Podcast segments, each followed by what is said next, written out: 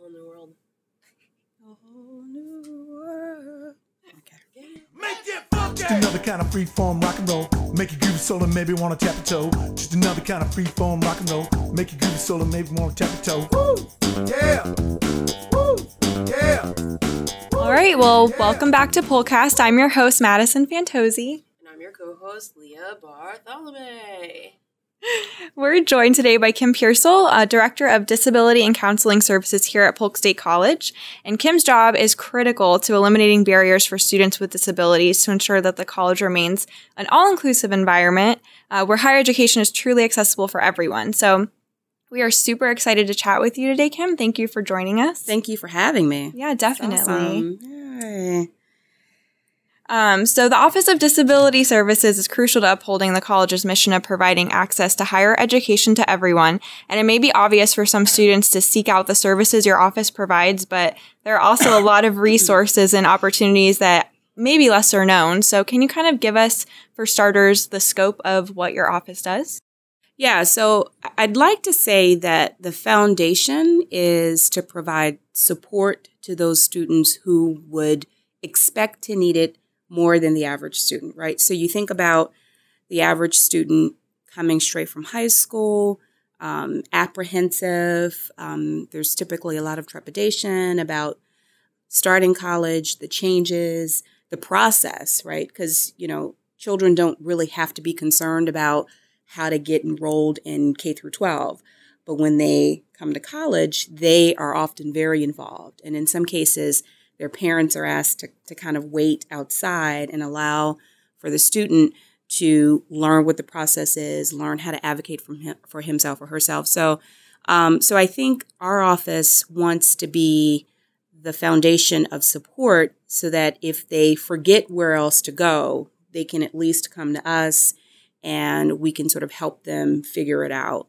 Um, but in addition to that, we do provide critical services for students who are living with disabilities. So, um, academic support services, technical services. Um, a lot of our students who have processing processing disorders, for example, would need um, the use of a digital recorder or their own computer to make sure that they understand what they're hearing in lecture. And so, if they can use their own computer, that would record lecture. They can download that to programs that allow them to um, reorganize their class notes.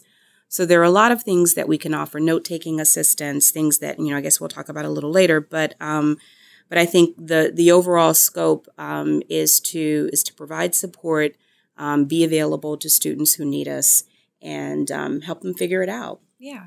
You said that, you know, kind of helping that transition between high school into college. So, do you work pretty closely with a lot of the high schools targeting those students that might be coming here, or how does that work? How do the students find you guys? Yeah, that's a good question. So, we have started working more with the um, guidance counselors and administrators in um, the Polk County schools.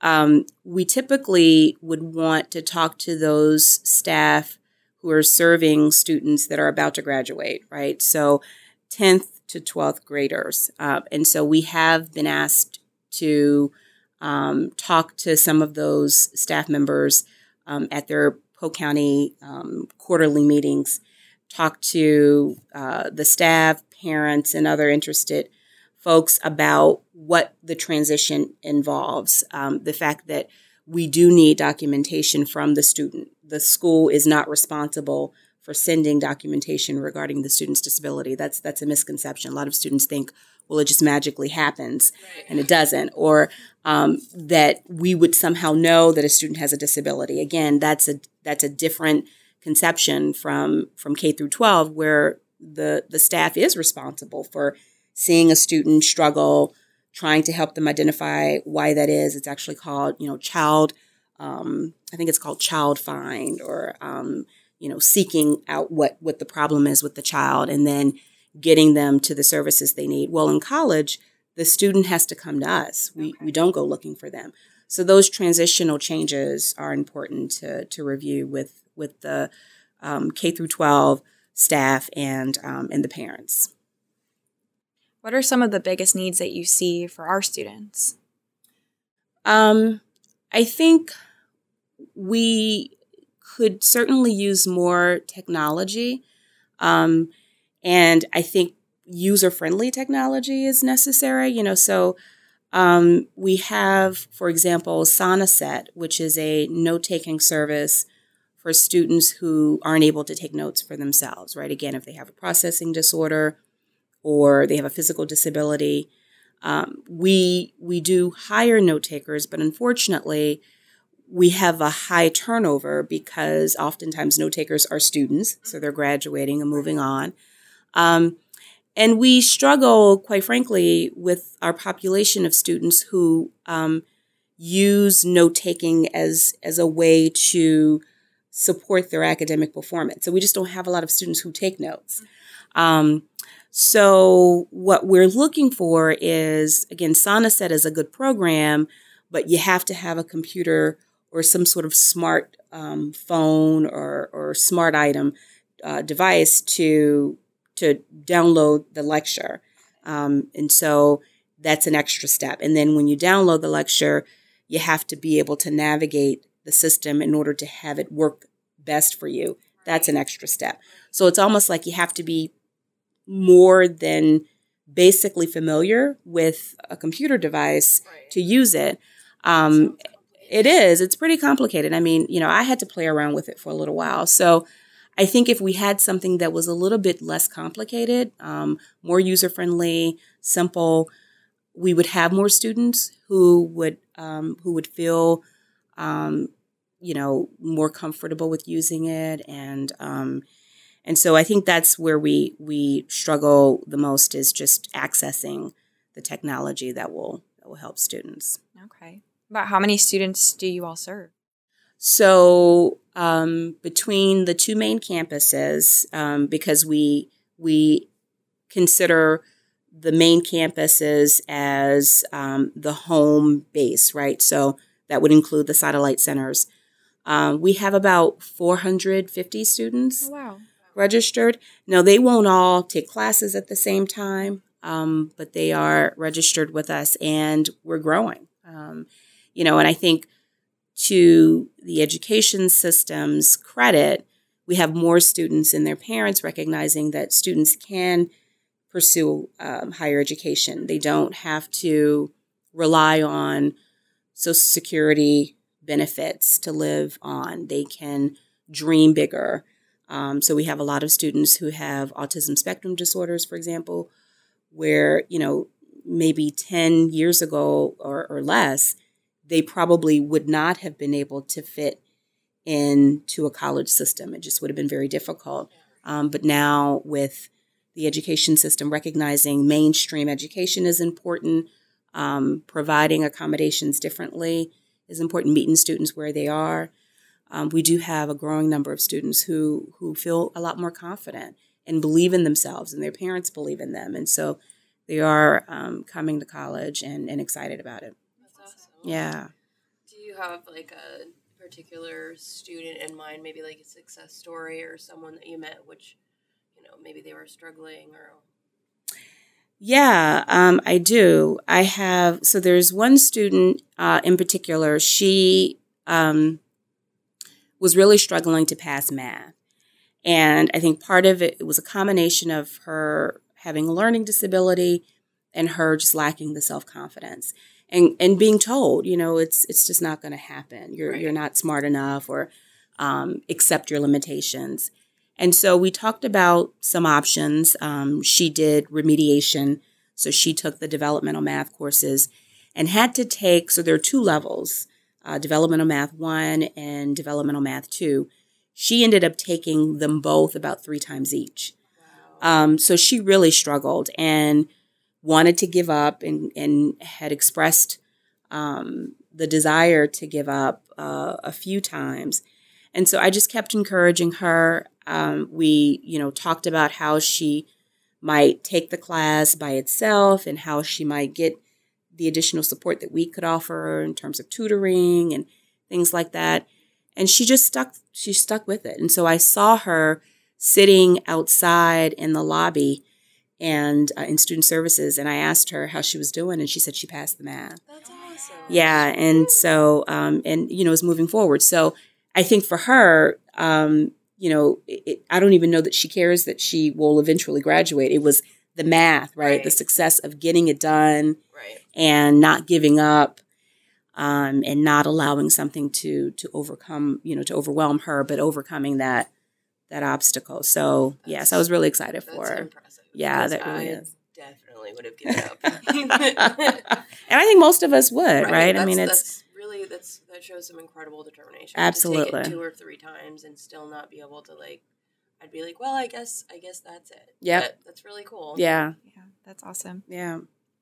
And I've I've been fortunate to interview, you know, for Polk.edu a couple of your students, and you know Mhm. they always say that your office is a blessing, and it really got them through. So it's really awesome. That's great. It, it, it's an honor, quite frankly, to work with so many of them. Again, they they do the work. Um, we're just fortunate enough to to work with them and provide them with the support they need, but they do it all. Where does your passion for helping these students come from? Um, I think I've always had a passion to help, and uh, quite frankly, my beginning career was in the area of mental health. So, um, you know, obviously, mental health falls into the category of disability services, but um, you know, early on, I saw myself as working with a population of people living with mental health issues and um, and doing what I could for them. So I recognized that I can't have help everybody, but I could do what I could for them, and that allowed me to see, um, you know, the spirit in people, right, and um, the fact that we all want to be successful. That that is sort of a commonality. We want to be successful. Um, we want opportunities. Um, we want, you know, to be able to say that, you know, we did it. We we put in the effort and um, and and recognize some some benefits from that.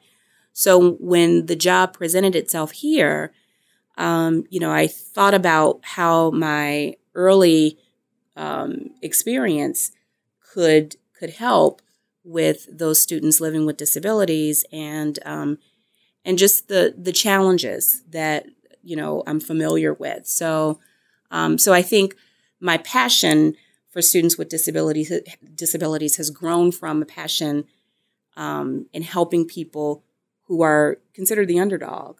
Um, you know, and are just. Um, I remember I was I was working at a, a nursing home facility. It was sort of a high end um, group home for adults who uh, had uh, suffered a traumatic brain injury. And there was this one woman who would lose her false teeth once a week. It was just, it was inevitable, it was going to happen. So we we were prepared to help her look for her teeth um, about once or twice a week, and um, and you know, I I was just patient. Other staff members would get you know um, annoyed with her, and uh, it would get old. Um, and she would blame us, of course, because you know of her um, brain injury and um, and being uh, a senior in age. She was, you know, just in those end stages of being paranoid and Right. and whatnot. Anyway, so she would blame us for for sealing her teeth. Why we would want false teeth, I have no idea. But um, but I would I would just be patient and pretend like this was the first time we were doing it. Right. Yeah. So where did you leave your teeth? You know, it's like, well, let's start looking here. And I remember she said, "You're gonna have a better job than this one day. You're gonna have a better job." And uh, and so yeah, so she said. So I joke. I used to joke with Kate Igo and said, you know, she's sort of spoken into existence for me, but um, she was right. You know, so I so I, so I, I think yeah, but but at you know the the base of things, um, I try to see people as individual and recognize that everybody has a story.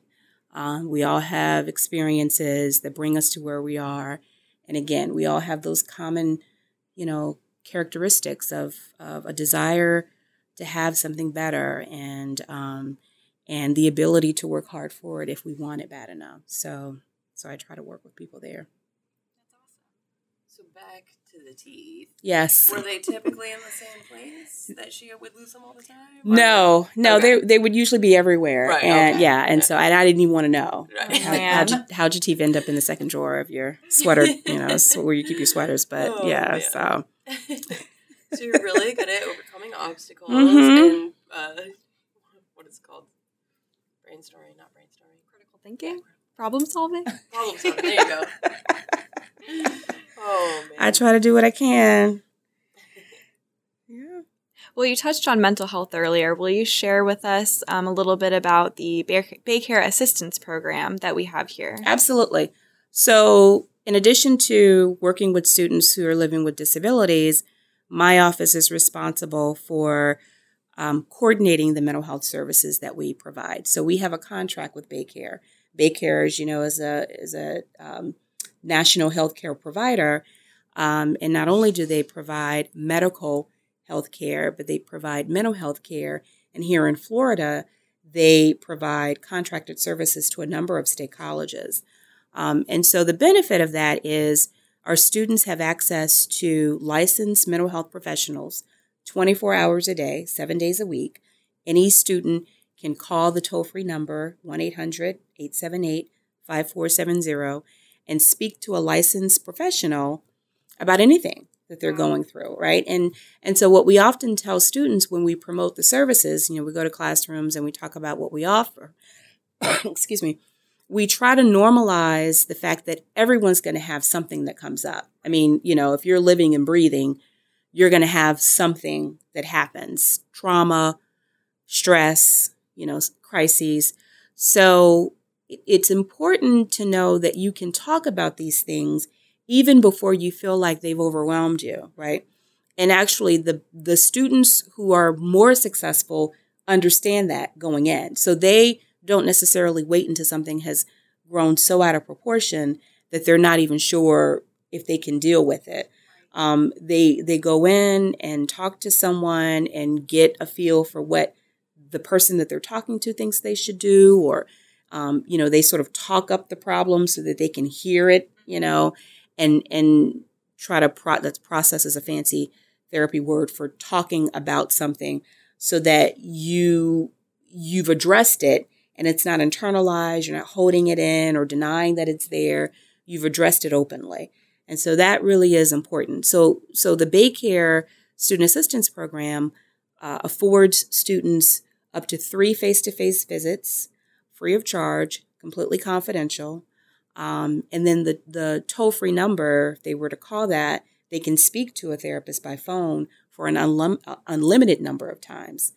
Um, so, you know, it really is important because, um, again, talking about things usually helps even before it's a, it becomes a crisis. You know, you can talk about it, get someone else to help you consider options and um, and typically folks feel better. Um, so we really try to push and normalize that it's better to talk about it than than try to deny that it's happening. Um, Kate and I would say, you know, we would never be available to students 24 hours a day, seven days a week. I mean, we just can't, right? So the, the fact that the college has invested in this type of, of mental health program is very, very important. And so shout out to my supervisor, Reggie Webb, for helping me to, you know, advocate for this. Um, I think, you know, it's it's probably one of the most important services that we offer at the college in terms of, um, again, additional support, um, recognizing that students come from all walks of life and they do need a safe, qualified person to talk to. Um, it's also important, too, because when you think about a lot of the students that are starting off in college, um, being young adults, um, maybe not having a whole lot of experience with developing relationships, the counselor client relationship is one that I think some students help um, or, or, or use to help model what's healthy, right? So if you've been talking to someone who affirms you, validates that your feelings are real and important, um, supports your um, decisions if they're healthy and they're stable. Um, and you've never had that, you know, you may have never had that.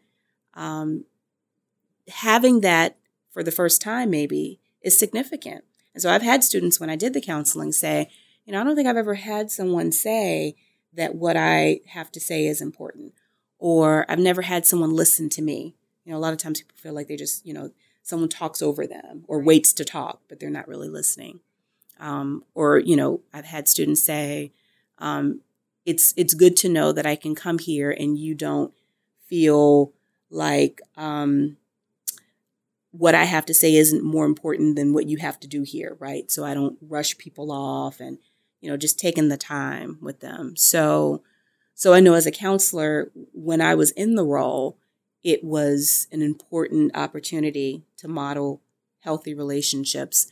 So I think um, the fact that we have the Baycare system and they are all trained professionals that are here for our students um, to do that and more is just is tremendous. So I'm very I'm very proud of what Polk State offers, um, and pleased that our students have that available to them. Actually extends out even to faculty and staff as well. Right, right, yeah. So, well, and what's interesting is so faculty and staff have um, the employee assistance program, but if a staff person is also a student, they do have access to the Baycare Student Assistance Program. So you're right. Um, we have the same type of service available to faculty and staff. Awesome. Um, through our, our employee assistance program. Yeah. Which is interesting because you kind of think about, or I do, I think about maybe 20 years ago and just like the work, you know, the workplace and colleges. And I don't think that mental health was as, like, we weren't as aware of, like, Right. you know, the extent of, you know, even just simply talking to someone, like you said, validating someone's Mm-hmm. can change so much and it's kind of interesting to see now like i feel like there's so many more people or students especially like younger people that are having like anxiety problems Right. and stress and like the internet and all of these things this instant gratification Mm-hmm. has really kind of really changed humans i feel like just Absolutely. the stress of you're instantly gratified you you have the world at your fingertips and it's like such a quick now what now what now what it's really interesting just to kind of see people transition into stuff like you know when it gets too intense it's really nice that there is a program Absolutely.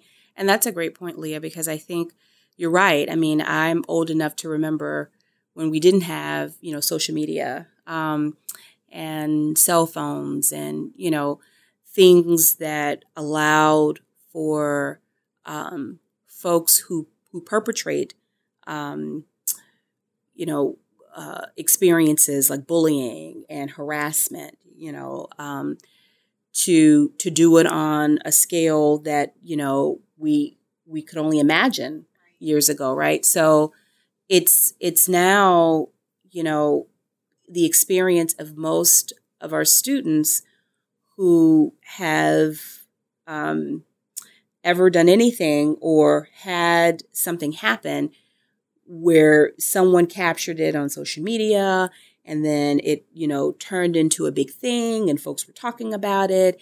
And so now it's perpetual. You, you can't you can't live it down. You you know you can't forget that it happened. Um, and you know one experience that most of us can you know can identify with maybe you're in high school and you're not the most popular student and you didn't get, get invited to someone's party. Um, well now that you know folks can put that on social media you may not have known that you didn't get an invitation before but now you know. Right. and guess what? Now you're different. And because you're different you're an outsider. And because you're an outsider you you might get bullied or harassed for that. So um, it is. It's just it's a different um, generation and age. And um, and i think it, it is a struggle because of those factors um, to find a way um, to support students um, and reassure them that it, it does get better if you can hang in there. It does get better, but um, but I, I do think we're we're fighting against that, you know, and we're certainly um, living with the reality that um, mental health access to mental health is just not where it should be. And so we had recently a licensed psychologist on campus um, during Disability Awareness Month, Dr. Janine Robinson Giles, to talk about the connection between our mental health, our state of mental health, and mass shootings in this country. And she talked about the fact that, um, you know, not only do we not have the proper access, um, you know, folks can't afford medical care. So mental health care is just going to be prioritized way down.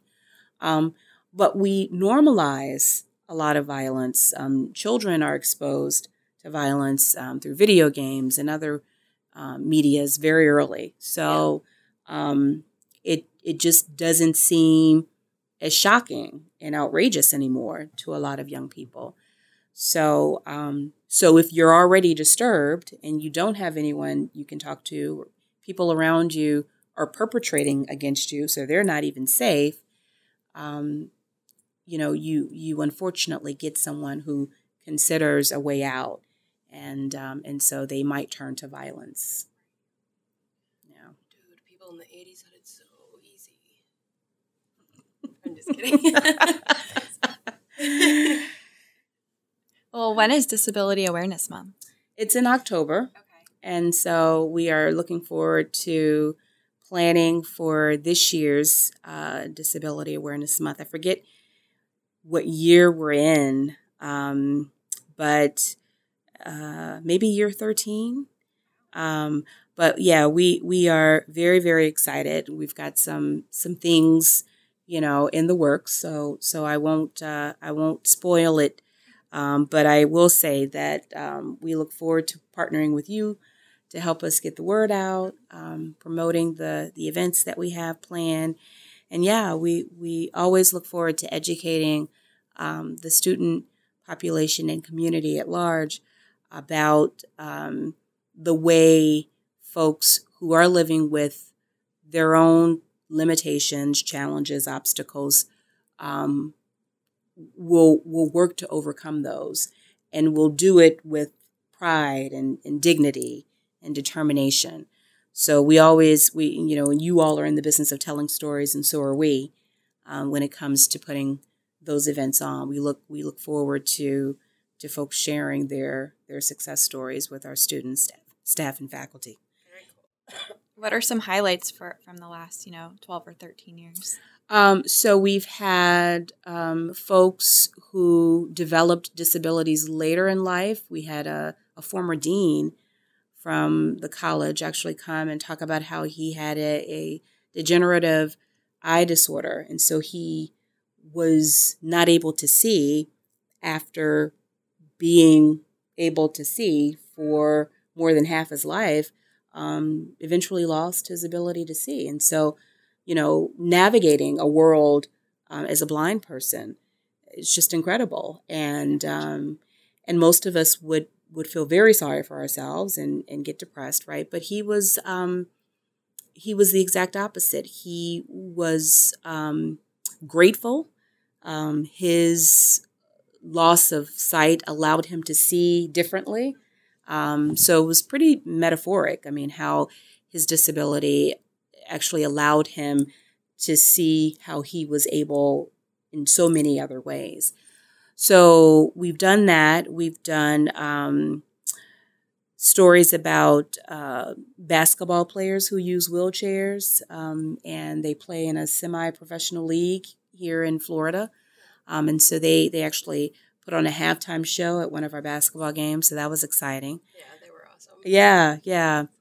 Um, we've done uh, presentations on um, different um, services, you know, um, fairs and agencies coming together to provide information about what is available. Um, we had a blind uh, movie critic, which was really awesome because you think about, okay, how are you able to to critique a movie if you can't see it? And so he talked about how he would wait for the music to, to cue him in ways that would indicate that there is a change in the scene or, um, you know, maybe danger coming or a love scene is happening. and he was actually featured on Jimmy Kimmel, I think. So um, it was a pretty big deal to have him on campus. So we've done a number of things. I mean, we try to keep it interesting. Um, we've had a, a, presentation on service animals. That's actually really popular. Like everybody wants to know, you know, what do we do about service animals, and and how do we know if it's a service animal?